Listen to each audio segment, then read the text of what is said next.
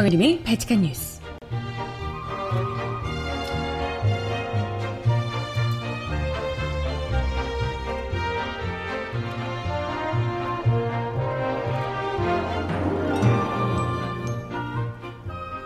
여러분 안녕하세요. 발칙한 뉴스 정혜림입니다. 교육부가 새로운 중고등학교 교과서 집필 기준을 어제 발표했습니다. 굉장히 의미 있는 부분이 많은데요. 그동안 국정화 과정에서 왜곡됐던 내용을 바로잡고 논쟁적인 사안은 역사계 통설을 따랐다는 점에서 주목되고 있습니다. 교육부가 교과서 필자에게 요구하는 세부 집필 기준을 크게 줄여서 역사 해석의 다양성을 보장하고 있다는 점도 눈길을 끌고 있습니다. 특히 북한 인권 용어는 빠지고 정경유착, 노동운동 같은 용어가 등장했다고 알려지고 있는데요. 그런 가운데 보수 신문들은 한반도 유일 합, 합법 정부라는 표현이 들어간 것에 그야말로 격분하고 있는 형국입니다. 불편한 기색이 역력한데요. 어떻게 우리 교과서, 우리 아이들이 배울 교과서가 달라지게 될지 그 지필 기준 이야기 함께 나눠보겠습니다. 첫 곡은요. 10cm가 부르는 봄이 좋냐. 오랜만에 듣고 올게요. 신청곡 있으신 분 주세요.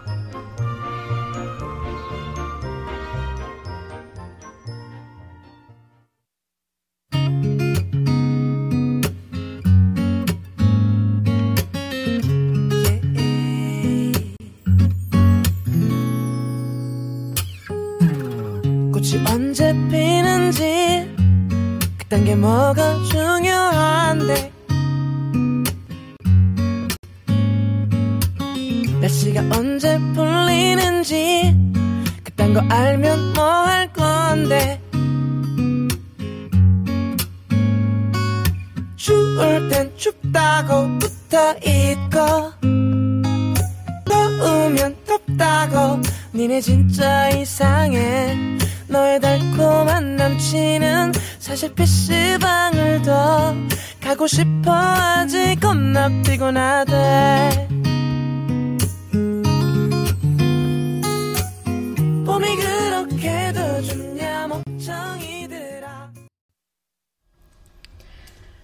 달달한 목소리로 불러주는 몽땅 망해라라고 하는 10cm의 노래 봄이 좋냐 첫 곡으로 듣고 왔습니다.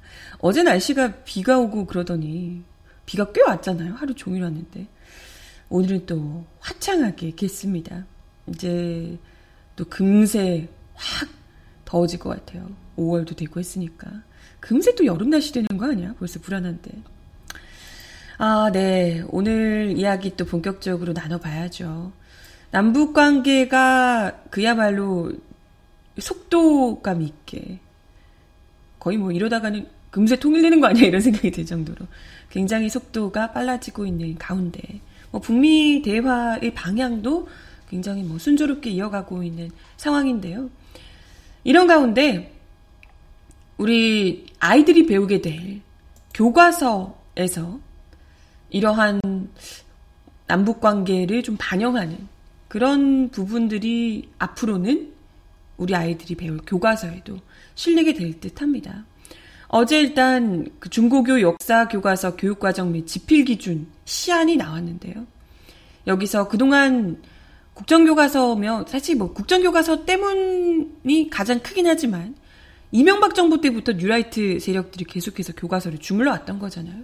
이런 부분들이 상당히 좀 오래되어 왔었는데 한 9년 동안의 이런 잘못된, 왜곡된 부분들을 좀 바로잡고 역사 교과서를 좀 제대로 세우는 이런 이 지침을 마련을 했습니다. 그래서 요, 요 지필 기준에 따라서 교과서를 작성하게 되는 거잖아요.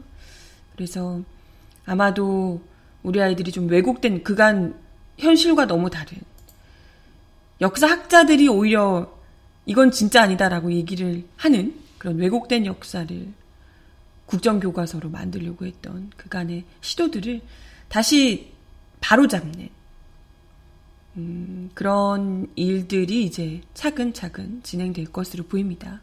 이번 시안에서 가장 눈에 띄는 표현은 1948년 8월 15일 대한민국 정부 수립입니다. 대한민국의 건국을 어, 이 1919년 상해 임시정부 수립에서 비롯됐고 대한민국 정부 수립은 1948년에 이뤄졌다는 사실을 명확히 구분한 겁니다. 현재 중고생이 배우는 교과서도 1948년 8월 15일을 정부 수립, 대한민국 정부 수립으로 표현하고 있죠. 이전에 박근혜 정부가 그 국정교과서 편찬 기준 냈을 때 대한민국 수립, 그러니까 국가를 그때 수립했다. 1948년에. 이렇게 하면서 이승만 건국의 아버지 프레임을 계속해서 밀었던 거잖아요.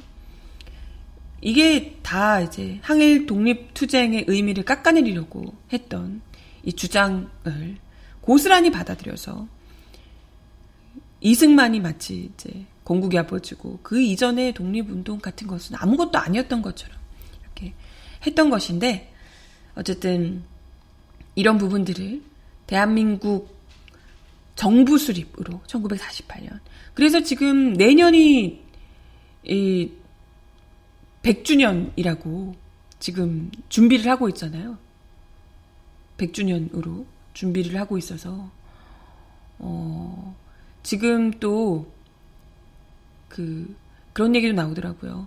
내년이 어쨌건 100주년인데 지금 이제 만약에 어 남북이 같이 뭔가 종전을 선언하게 되면 100주년을 100주년을 남북이 함께 보내게 되는 거잖아요. 뭔가 행사 3일절이든 무슨 이런 행사들을 다 우리가 같이 100주년 에 함께 할 수 있는 거잖아요. 광복도 그렇고 이런 걸 우리가 다 같이 할 수 있는 거기 때문에 굉장히 좀 의미가 있지 않을까 이런 생각이 들기도 하네요.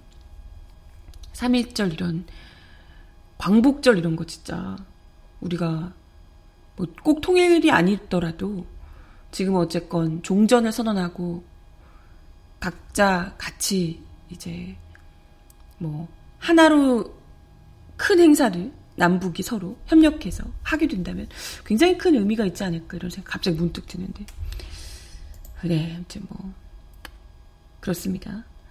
그리고 이것뿐만이 아니고요. 자유민주주의라는 표현 그동안 계속해서 소위 보수라고 스스로 얘기하는 극우 세력들이 자유민주주의, 자유민주주의 이렇게 뭐 얘기를 했잖아요. 그들이 말하는 자유민주주의가 대체 자유가 있고 민주주의가 있는지를 알 수가 없지만 계속해서 그렇게 이야기해왔는데 이 부분을 그냥 민주주의로 바꾸게 됩니다. 현재 중고교에서 쓰이는 이 교과서 지필 기준에는 대한민국은 자유민주주의를 기본 바탕으로 발전했다라고 나오고 있습니다.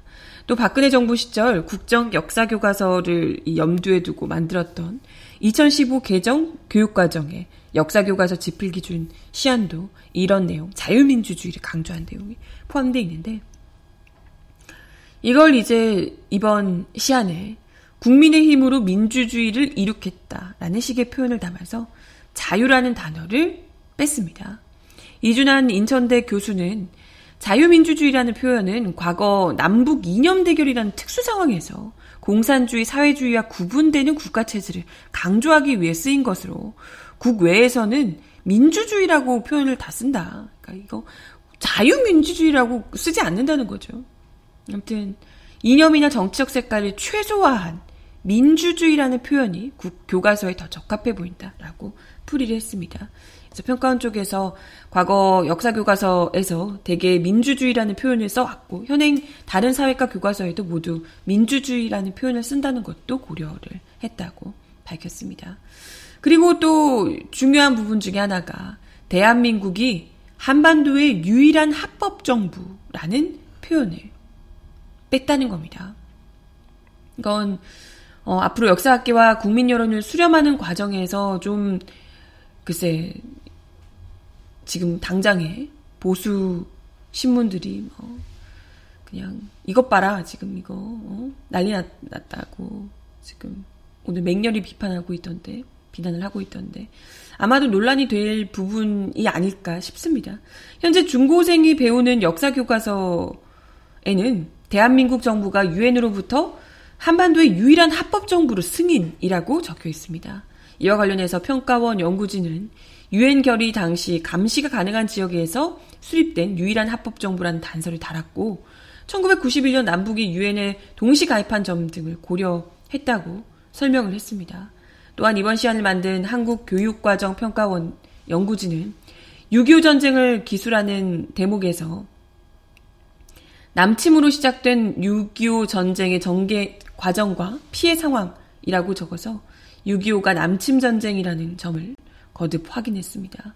아울러 또 평가원은 이번 시안을 만들면서 과거 복잡했던 지필 기준을 단순하고 포괄적인 형태로 개선을 했습니다. 예컨대 고려의 후삼국 통일 관련 지필 기준이 기존에는 원고지 7장 분량이었던 것을 이번에는 5분의 1 수준으로 줄여서 최소한의 지필 원칙을 설명하는 수준으로 축소를 했다고요. 그리고 동북공정, 새마을운동, 북한의 도발 등의 문제에 대해서 구체적 지필 기준을 정하지 않고 포괄적 기술을 허용한 것도 비슷한 맥락이라고 하네요. 어, 이 현, 현행 검정교과서 필자인 도면의 대전대 교수는 박근혜 정부가 추진했던 역사교과서, 국정교과서 폐해를 완전히 청산하고 비정상을 정상화하는데 의미가 크다. 교과서 제작 과정에서 역사학계가 축적해온 연구 성과를 새 교과서에 충실히 담을 필요가 있다. 라고 당부를 했습니다. 어, 네. 그래서 뭐 지금 당장에 굉장히 진보 진영에서는 올바른 방향을 좀 많이 그래도 추진을 하려고 노력을 한 부분들이 분명히 있는데 그럼에도 불구하고 지금 어쨌건 논란이 될 부분들이 분명히 있긴 합니다. 지금 아, 또 보수 진영이나 이런 데서 말이 굉장히 많, 많을 것 같고요. 네. 어, 그리고 이 북한과 관련된 북한 인권에 대한 언급이 빠졌다 이야기를 또 드렸는데요. 일단은 이 표현이 과거 역사교과서 지필 기준에 포함된 것 자체가 문제였다. 이런 이제 지적이 같이 이제 모아졌기 때문이라고요. 2012년 사실상 정부 차원의 요구로 북한에 대한 비판적 인식이 교육과정에 일방적으로 들어왔다는 거죠. 정부가 하라고 해서 북한에 대한 북한 인권 어쩌고 하는 얘기들이 비판적인 내용들이 들어와 있다는 거죠. 그래서 어 뭐 역사과 교육 과정에 가치 판단에 문제가 들어오는 게 적당한가 이런 학계 논란이 있었고 뭐 북한 인권 문제가 교과서에 실리겠지만 지필 기준 용어로 들어가는 거 맞지 않다 이런 판단에 네, 따라서 제외됐다고 하고요. 뭐 아까도 얘기 들었지만 동북공정에 대한 지필 기준도 따로 제시하지 않았다고요. 동북공정 등은 동아시아 갈등 해결을 위한 노력의 학습 요소와 관련돼 있어서 그 부분에 포괄적으로 포함된 것이다. 이번 지필 기준도 이러한 요소들이 적시되지 않았지만 대부분의 교과서가 이를 다뤘다라고 이야기를 하고 있습니다. 그래서 그리고 또 이제 정경 유착, 노동운동 뭐 이런 부분들 좀 어찌됐건 그동안은 등장하지 않았던 정치와 경제 이건 뭐 당연히 알아야 되는 부분인데요. 그죠? 그리고 노동운동 프랑스나 이런 데서는요. 정말 어릴 때부터 노동자의 권리나 이런 걸 굉장히 엄하게 배운다고 하더라고요. 노동자 노동조합을 어떻게 이제 운영을 해야 되고 어떻게 왜 노동조합이 필요하고 노동자의 권리가 어떤 것인지를 굉장히 젊은 나, 어린 나이부터 제대로 배운다는 거죠. 그렇기 때문에 프랑스나 이런 그 북유럽권 우리가 이야기하는 북, 프랑스가 북유럽은 아닌데 어쨌건 유럽권에서 굉장히 어, 우리가 이야기하는 소위 선진국이라는 이 유럽권 나라들에서 이런 노동운동에 대한 인식이 굉장히 이제 좋은 거죠. 훌륭한 거죠. 그래서 옳은 일이라고 생각하면 이들이 뭐 파업을 하거나 뭐 이런 부분들이 있어서 아 이게 전체를 생각했을 때 옳은 부분이다라고 생각하면 다들 그 좀 불편함을 감내하고 지지를 하고 좀 이런 게 가능하다는 거예요. 그래서 이것이 그동안도 계속해서 이런 노동 문제, 노동운동 문제, 어, 저희 노동절에도 그런 얘기 한참 했지만, 계속해서 그 인식을 무슨 노동운동 하면 뭐가 사상이 이상한 것처럼, 아, 튀려고 저런다는 둥, 뭔가 불만이 많아서 그렇다는 둥, 약간 이런 식으로 좀 색안경을 끼고 보게 했던 이런 부분들을 좀 걷어내고 어릴 때부터 우리가 노동운동이나 이런 역사를 제대로 보여주고 진보운동에서 진보를 이 대한민국 사회를 진보시키는데 발전시키는데 노동운동이 굉장히 큰 역할을 민주화 운동이든 뭐 같이 이제 연결돼서 됐던 거잖아요. 이런 부분들을 좀 네, 어릴 때부터 배우는 것이 의미가 있지 않겠나 이런 생각이 듭니다. 어, 정경유착은 우리나라 경제 발전의 가장 큰 특징 중 하나로 현대 사회를 이해하는데 필수 요소다. 그동안 역사 교과서는 경제 성장의 성취만을 다루고 한계를 다루지 않았는데 미래로 나아가기 위해서는 성취와 함께 이러한 한계를 다뤄야 한다라고 설명을 했다고 하네요. 그러게 말이에요. 특히나 이런 정경유착이랑 이런 부분들을 잘못된 부분들을 우리 젊은 어린 친구들이 제대로 이해할 필요가 있지 않을까. 현대사를 더 잘 배울 필요가 있지 않을까. 그래야 이제 미래가 달라질 수 있는 거니까요. 앞, 잘못을 반복하지 않을 수 있고. 그죠? 네. 아무튼 뭐, 이러한 역사 교과서에 글쎄 지금 당장 보수 언론들이 뭐 완전 특히나 이제 한반도 유일 합법 정부, 뭐 북한 인권 빠지고 뭐 이런 부분들 때문에 굉장히 불편한 기색이 역력해 보여요. 바로 조선일보 일면 머리 기사로 교과서 한반도 유일 합법 정부 뺀다 이런 제목의 기사를 실었고 사설에서도 교과서에서 대한민국이 한반도 유일 합법 정부를 지운다니라고 불편해 했습니다. 이면에서도 전면을 털어서 좌파학자들 유엔 결의 오역 되풀이라고 제목으로 비판을 했습니다. 동아일보도 사설 제목을 자유민주주의에서 굳이 자유를 빼는 교과서 기준 의도가 뭐냐라고 문재인 정부에게 묻기도 했습니다. 그러니까 이런 것들이 참여정부의 편향 교과서로 되돌아갔다라고 이야기를 하고 있다고요. 네. 뭐, 아무튼, 지금 이런 부분들이 사실, 어, 남북 관계가 지금 계속해서 좋아지고 있는 상황이기도 하고요. 그리고 뭐, 네, 다른 것보다도 북미 정상회담까지 이어지고 종전이, 종전협정까지 맺어지게 된다면 사실 의미 없는 논란이 되는 거죠. 아니, 합법 정부가 아닌 곳이랑 뭔가 협정을 맺고 이럴 수도 없는 것이고 어쨌건 합의가 잘 돼서 만약에 수교라도 맺게 되면 이건 뭐 더할 말이 없는 거잖아요. 수교를 국가가 아닌 나라랑 어떻게 맺습니까? 그잖아요.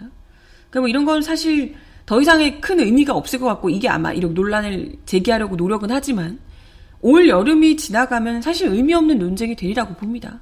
저는 뭐 바른 방향으로 지금 가고 있다고 생각이 들고 이러한 기준을 어쨌건 올해 다, 내년 역사 교과서를 만들기 위해서 지금 하는 건데 내년 역사 교과서가 지금 이런 마당에 그것도 연말에 갑자기 뭐 다 이런 일들이 다 끝나고 나서 갑자기 또 바꾸려고 하면 그것도 어려운 거잖아요. 이러한 방향을 좀 잘 반영을 해서 정부가 신중하게 만들어내지 않았을까 이런 생각을 좀 하게 됩니다. 네. 아무튼 뭐, 어, 그죠. 우리 아이들이 배울 역사 교과서를 정말 엉망으로 그냥 만들어 놨던 것에서 제대로 좀 이렇게 역사학계의 이야기들을 잘 역사학계가 인정하는 방향으로 이게 뭐 무슨 좌파 역사학자들 좌파학자들이라고 그러는데 좌파학자들이 대다수면 그게 정론 아닙니까? 그렇잖아요. 그때 뉴라이트 몇 명이었어요, 대체. 저 전체 이, 이 역사학자들 중에서 거의 대부분이 이런 이야기를 주장하고 있는데 이게 역, 뭐 이건 주장 좌우의 문제가 아니라 팩트의 문제를 이야기를 하는 건데 이거에 대해서 이렇게 뉴라이트 같은 경우에 어떻게든지 이걸 깎아내리려고 했던 그리고 친일 독재 세력들을 띄우려고 했던 그 노력들을 했던 인물들이 뉴라이트 계열의 역사학자들 정말 정말 한 톨 한 줌이었잖아요. 근데 무슨 좌파자들 아직까지도 운운하면서 이렇게 하고 있는 걸 보니까 참 애잔하고요. 근데 뭐 또 한편으로는 이거 교과서를 배우는 학생들 입장에서는 이게 정부 바뀔 때마다 교과서가 달라지는 셈이니까 그것도 참 난감할 것 같긴 합니다. 어찌됐건 제대로 이제 바꾼 다음에 이런 역사적으로도 지금 뭐 남북 관계나 이런 게 제대로 풀리게 되면 다시 이걸 뭐 되돌릴 일도 없고 정권이 이런 박근혜 이런 자유한국당스러운 이런 사람들에게 다시 넘겨지게 해서는 안 되겠죠. 역사도 마음대로 바꾸고 그냥 그야말로 나라를 종먹었던 세력들에게 다시 또 넘어가는 일은 절대 없어야죠. 네. 음악 하나 더 듣고 와서 이야기 이어가 봅니다. 공이로비가 부르는 슬픈 인연 신청하셨어요?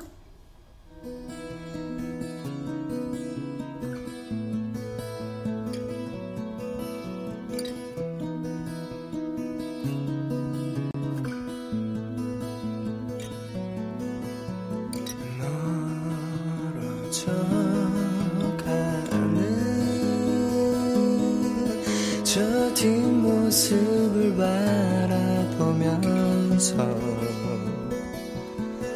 난 아직도 이순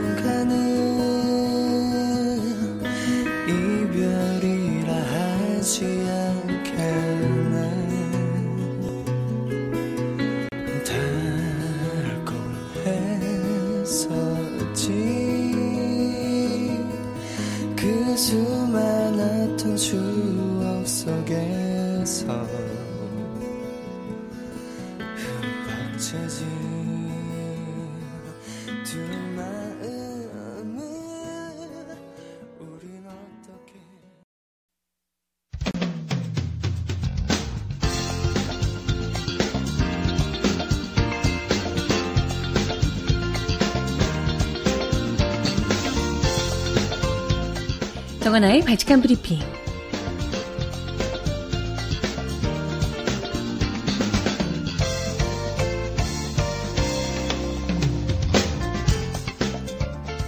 첫 번째 소식입니다. 문재인 대통령이 어제 주한미군은 한미동맹의 문제다. 평화협정 체결과는 아무 상관이 없는 것이라고 말했습니다. 한국 전쟁을 종결하는 평화협정이 체결되더라도 주한미군이 계속 필요하다고 못을 박은 셈입니다. 한반도 평화협정이 체결되면 주한미군 주둔을 정당화하기 어려울 것이라는 문정인 특보의 기고문이 논란이 되자 그에 따른 입장을 밝힌 겁니다. 청와대 김의겸 대변인은 브리핑에서 문정인 대통령 통일 외교 안보 특보의 주한미군 관련 발언에 대해 문 대통령이 직접 한 말을 전하겠다며 문 대통령이 이날 오전 참모들과의 티타임에서 했던 발언을 공개했습니다. 또 임종석 대통령 비서실장이 문 특보에게 전화를 걸어 대통령의 발언을 전한 뒤 대통령의 입장과 혼선이 빚어지지 않게 달라고 했다고 김 대변인이 덧붙였습니다. 앞서 문 대통령은 4.27 남북 정상회담을 앞두고 북한이 주한미군 철수를 완전한 비핵화의 조건으로 내걸지 않고 있다고 밝힌 바 있습니다. 문 대통령은 문특보 발언이 자신의 뜻으로 여겨지고 의도치 않은 주한미군 철수 논란이 확산될 것을 우려한 것으로 보입니다. 그렇잖아도 지금 보수 신문들이 연일 문특보 때리기를 하고 있죠. 청와대 핵심 관계자는 기자들을 만나 미국이 잘못된 신호가 가면 안 된다는 의미인가? 라는 질문에 불필요한 혼선이 빚어지지 않았으면 하는 것이 우리의 입장이라고 밝혔습니다. 문특보는 지난해 북한이 핵미사일 활동을 중단하면 미국의 한반도 전략 자산과 한미연합 군사훈련을 축소할 수도 있다라고 발언했다가 청와대로부터 지적을 받은 바 있습니다. 이 관계자는 문 대통령의 이날 발언이 경고인가 라는 질문에 이날 있는 그대로 받아들여달라. 학자로서 문특보는 생각을 밝힌 것이다. 해임을 생각하고 있지 않다라고 이야기를 했다고 하네요. 아무래도 지금 북미 정상회담을 앞두고 있는 상황이라 이런 부분은 예민할 수밖에 없을 듯 합니다만은 주한미군을 철수하는 문제는 사실 어쨌건 이 남 북미 정상회담까지 종전 협정까지 잘 이어지고 나면 당연히 당연히 다 뒤따라야 되는 문제죠. 근데 주한미군이 없어지면 뭐 큰일 날 것처럼 구는 사람들 참 이해가 안 가고 아니 그것도 종전 협정까지 이어지고 나서 주한미군이 왜 있어야 되는데 대체 왜 있어야 돼? 진짜 식민지적 마인드 아니에요? 이 정도면?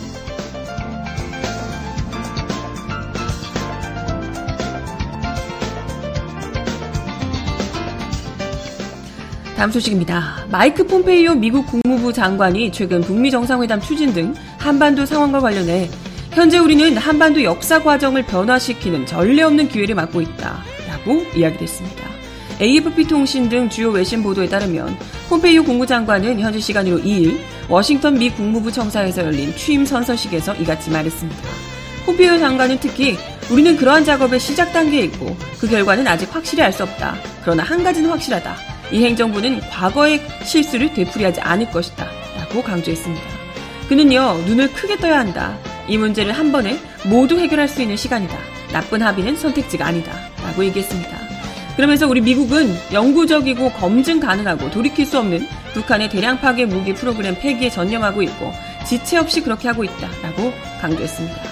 한편 미 대통령이 취임한 이후 처음으로 국무부 청사를 방문한 도널드 트럼프 대통령은 격려사에서 폼페이오 장관을 진정한 미국의 애국자라며 국무부에서 전보다 더 큰 기운이 느껴진다. 여기 있는 바로 이 사람과 함께 이 기운은 더 커질 것이다. 라고 추켜 세우기도 했습니다. 뭐, 폼페이오 장관도 굉장히 강경파였는데, 어느덧 이 북미 정상회담에서 이토록 기대감 섞인 발언들을 해놓는 것을 보건데, 물밑 협상들이 되어가는 분위기들이 굉장히 좋은 듯 합니다. 트럼프 대통령도 기분이 좋은 것 같고, 모쪼록 잘 풀리기 바라요. 그래서, 아, 한반도가 진짜 영구적인 평화를 얻어낼 수 있기를 기대해 봅니다. 마지막 소식입니다. 조양호 한진그룹 일가의 밀수 탈세 의혹을 조사 중인 관세청이 조 회장의 자택과 회사 등 다섯 곳을 어제 추가로 압수수색해 자택에 있는 비밀 공간을 발견했다고요. 관세청 관계자는 조 회장의 평창도 자택에 비밀 공간이 있다는 제보를 받고 찾아갔더니 실제로 지난 압수수색 때 확인하지 못했던 비밀 공간이 있었다고 말했습니다. 관세청은 비밀 공간에 있는 물품에 대해서는 공개하지 않았다고요. 세관 당국은 지난 21일과 23일에도 압수수색을 했지만 복잡한 구조와 은밀한 위치 탓에 와 집안이 복잡한 구조에 은밀한 탓에 야 대단하네. 이 비밀 공간을 찾지 못했었다고 합니다. 조 회장의 집은 건물 면적만 400, 대단하네. 건물 면적만 400평 이상이어서 처음 방문하는 사람들이 내부 구조를 파악하기 어려운 것으로 알려졌다고요. 관세청은 이번 압수수색에서는 집안 내부에 대한 설명이 비교적 상세히 담긴 제보에 의지해서 비밀 공간을 찾아낼 수 있었다고 합니다. 인천 본부세관은 이날 오전부터 조 회장과 조현민 대한항공 전무 등이 사는 서울 평창동 자택 및 서울 강서구 방화동 대한항공 본사 전산센터, 인천공항 대한항공 수화물 서비스팀 등 총 다섯 곳을 압수수색했습니다. 조 회장 일가는 명품 가구 같은 고가 제품을 관세 당국에 신고하지 않고 들여온 혐의를 받고 있습니다. 이미 관세청은 앞선 압수수색에서 탈색 의심 물건의 사진을 찍어 기초 자료를 확보를 했고 이를 카드 해외 사용 내역과 대조하는 작업을 하고 있다고 합니다. 이와 관련해 대한항공 직원들 사이에서는 조 회장 집의 안방 드레스룸 안쪽, 다락방 벽 쪽, 지하 등에 대형 금고 형태의 비밀방이 있다라는 말이 나왔었다고 하네요. 아, 금고가 방 수준이구나. 여기 뭐 고가의 그림 이런 것도 있을 것이다 뭐 이런 얘기도 나오긴 하던데. 아무튼 조 회장 일가의 밀수 금액이 2억 원 이상이면 특정 범죄 가중처벌 등에 관한 법률 적용도 가능한 상황이라고 하네요. 특가법상 밀수품 물품의 원가가 5억 이상이면 무기징역 또는 5년 이상의 징역에 처해질 수 있다고 합니다. 참, 네. 이런데도 뭐 물론 이 건 때문은 아니지만 조현민 전 전무가 혐의를 전면 다 부인했다고 물컵 던진 거 뭐. 사람 없는 데로 던졌다는 둥. 뭐 어쨌든 뭐 잘못한 게 없다고 모든 혐의를 전면 부인했다고 하더라고요. 네. 그렇구나. 정엽이 부르는 없구나 들려드리겠습니다.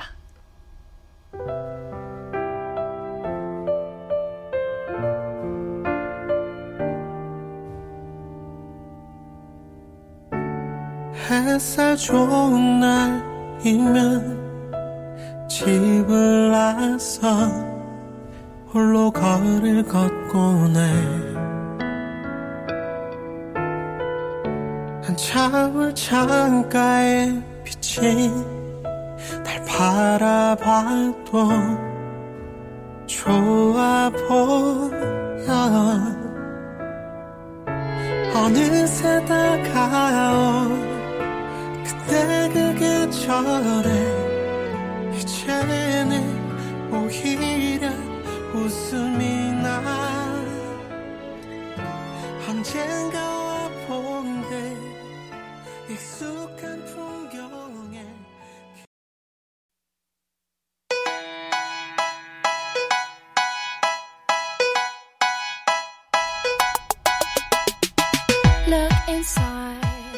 이 사람 왜 이럴까요? Cause we're so uninspired, so sick and tired of all the hatred you harbor. So you say.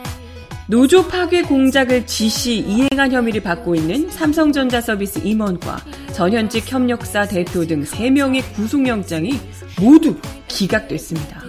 이 사건을 수사 중인 검찰은 강한 유감을 표명하고 나섰습니다. 오늘 서울중앙지법 박범선 영장 전담 부장판사는 박범석. 이름 잘 말씀드려야지. 박범석 영장 전담 부장판사는 어제 오전 삼성전자 서비스 윤모 상무와 전 해운대 서비스센터 대표 유모 씨, 양산 서비스센터 대표 도모 씨에 대한 구속 전 피의자 신문 영장 실질 심사를 한 뒤 검찰이 청구한 구속영장을 기각했습니다. 앞서 서울중앙지검 공공형사 수사부는 노동조합 및 노동관계조정법 위반 등의 혐의로 이들의 구속영장을 청구했습니다.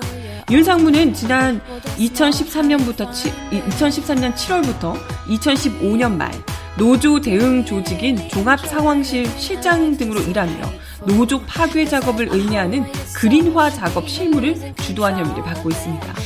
이와 관련해 박 판사는 조직적 범죄인 이 사건 범행에서 피의자가 차지하는 지위와 역할, 수사 진행 경과 등에 비춰 현 단계에서 구속 사유와 필요성, 성을 인정하기 어렵다고 판단했습니다. 왜, 왜, 왜?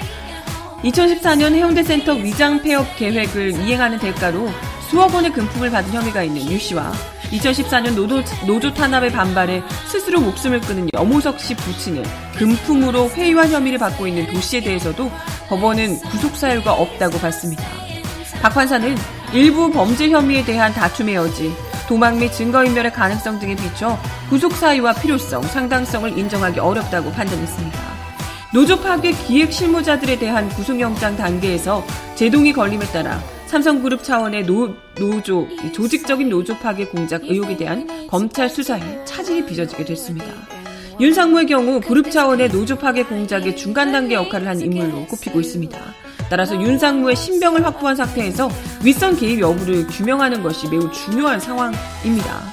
검찰 관계자는 현재까지 압수수색과 조사를 통해 증거가 거의 완벽하게 확보됐기 때문에 별다른 다툼의 여지도 있기 어려워 보인다며 영장 기각을 쉽게 납득하기 어렵고 매우 유감이다라고 밝혔습니다.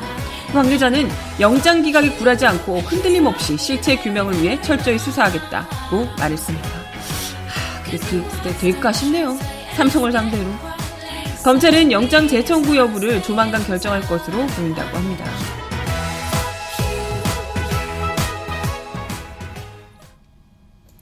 네, 뭐 연일 지금 삼성과 현대가 논란이 되고 있는데 이 재벌들과 제대로 이 재벌들의 특혜 뭐 이런 불법 비리 이런 것들을 확실하게 쪼개놓는 것 이런 것이 진짜 이 지금 이 남북 관계를 풀어내는 것과 또 별개로 대한민국을 정말 오랫동안 좀 먹어왔던 이 암덩어리를 확실하게 도려내는 길일 텐데요. 재벌 이 그룹 계열사들만 이렇게 다 잘라놔도 굉장히 큰 효과가 있을 거라고 하던데, 아, 이 재벌 대기업들을 제대로 그냥 외국 타국의 그냥 그냥 기업들 있잖아요. 큰 기업들. 이런 기업들 수준으로 바꿀 수 있는 뭔가가 있을까요? 그럴 수 있으려나? 아, 참 진짜. 정권 그 어떤 정권 권력 앞에서도 이 새가 사그러들지 않는 그게 바로 또 재벌 대기업이라. 아유, 참. 뭐, 지금 열심히 삼성도 수사를 받, 뭐, 수사가 되고 있고, 지금 또, 뭐 대한항공, 한진에서도 되고는 있지만, 그닥 신뢰가 크게 가진 않네요.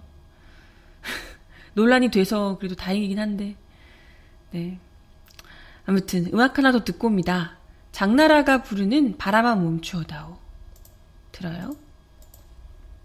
Can't you see that I'm trying, trying, trying, trying. 때가 뜨면 찾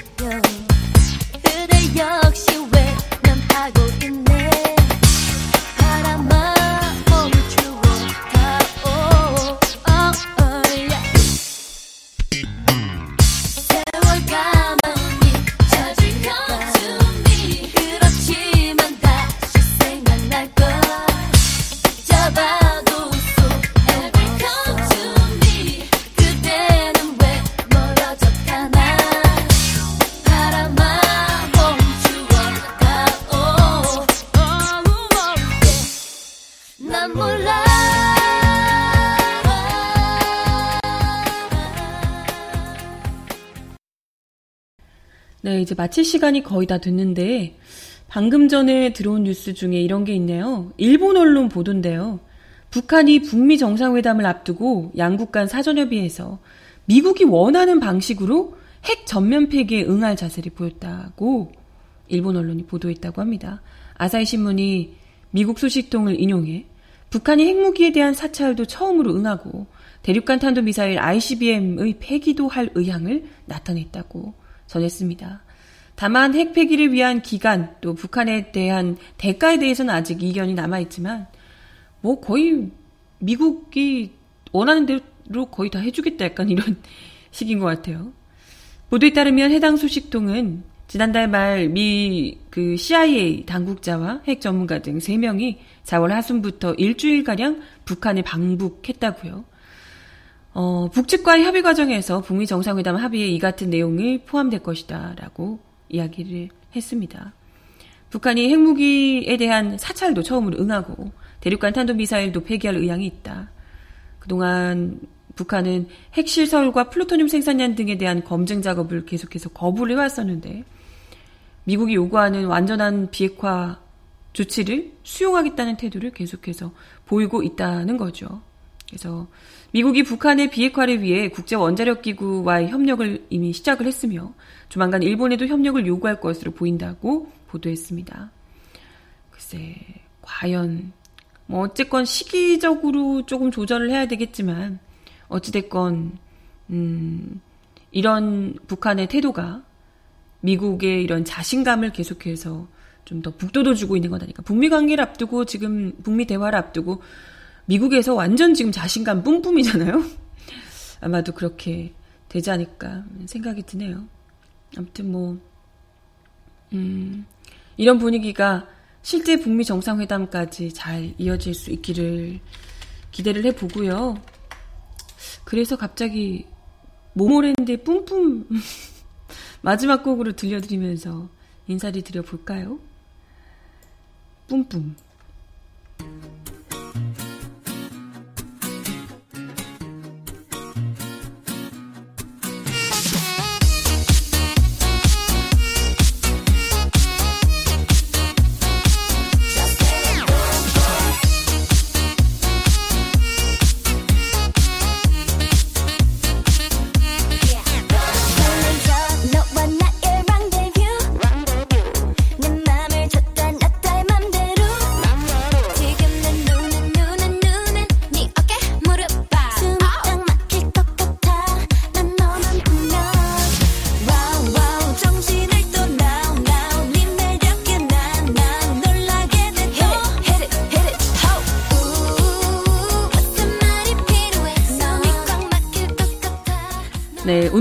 발칙한 뉴스 함께 해 주셔서 감사하고요. 좋은 하루 보내시고 발칙한 뉴스는 내일 10시에 다시 오겠습니다.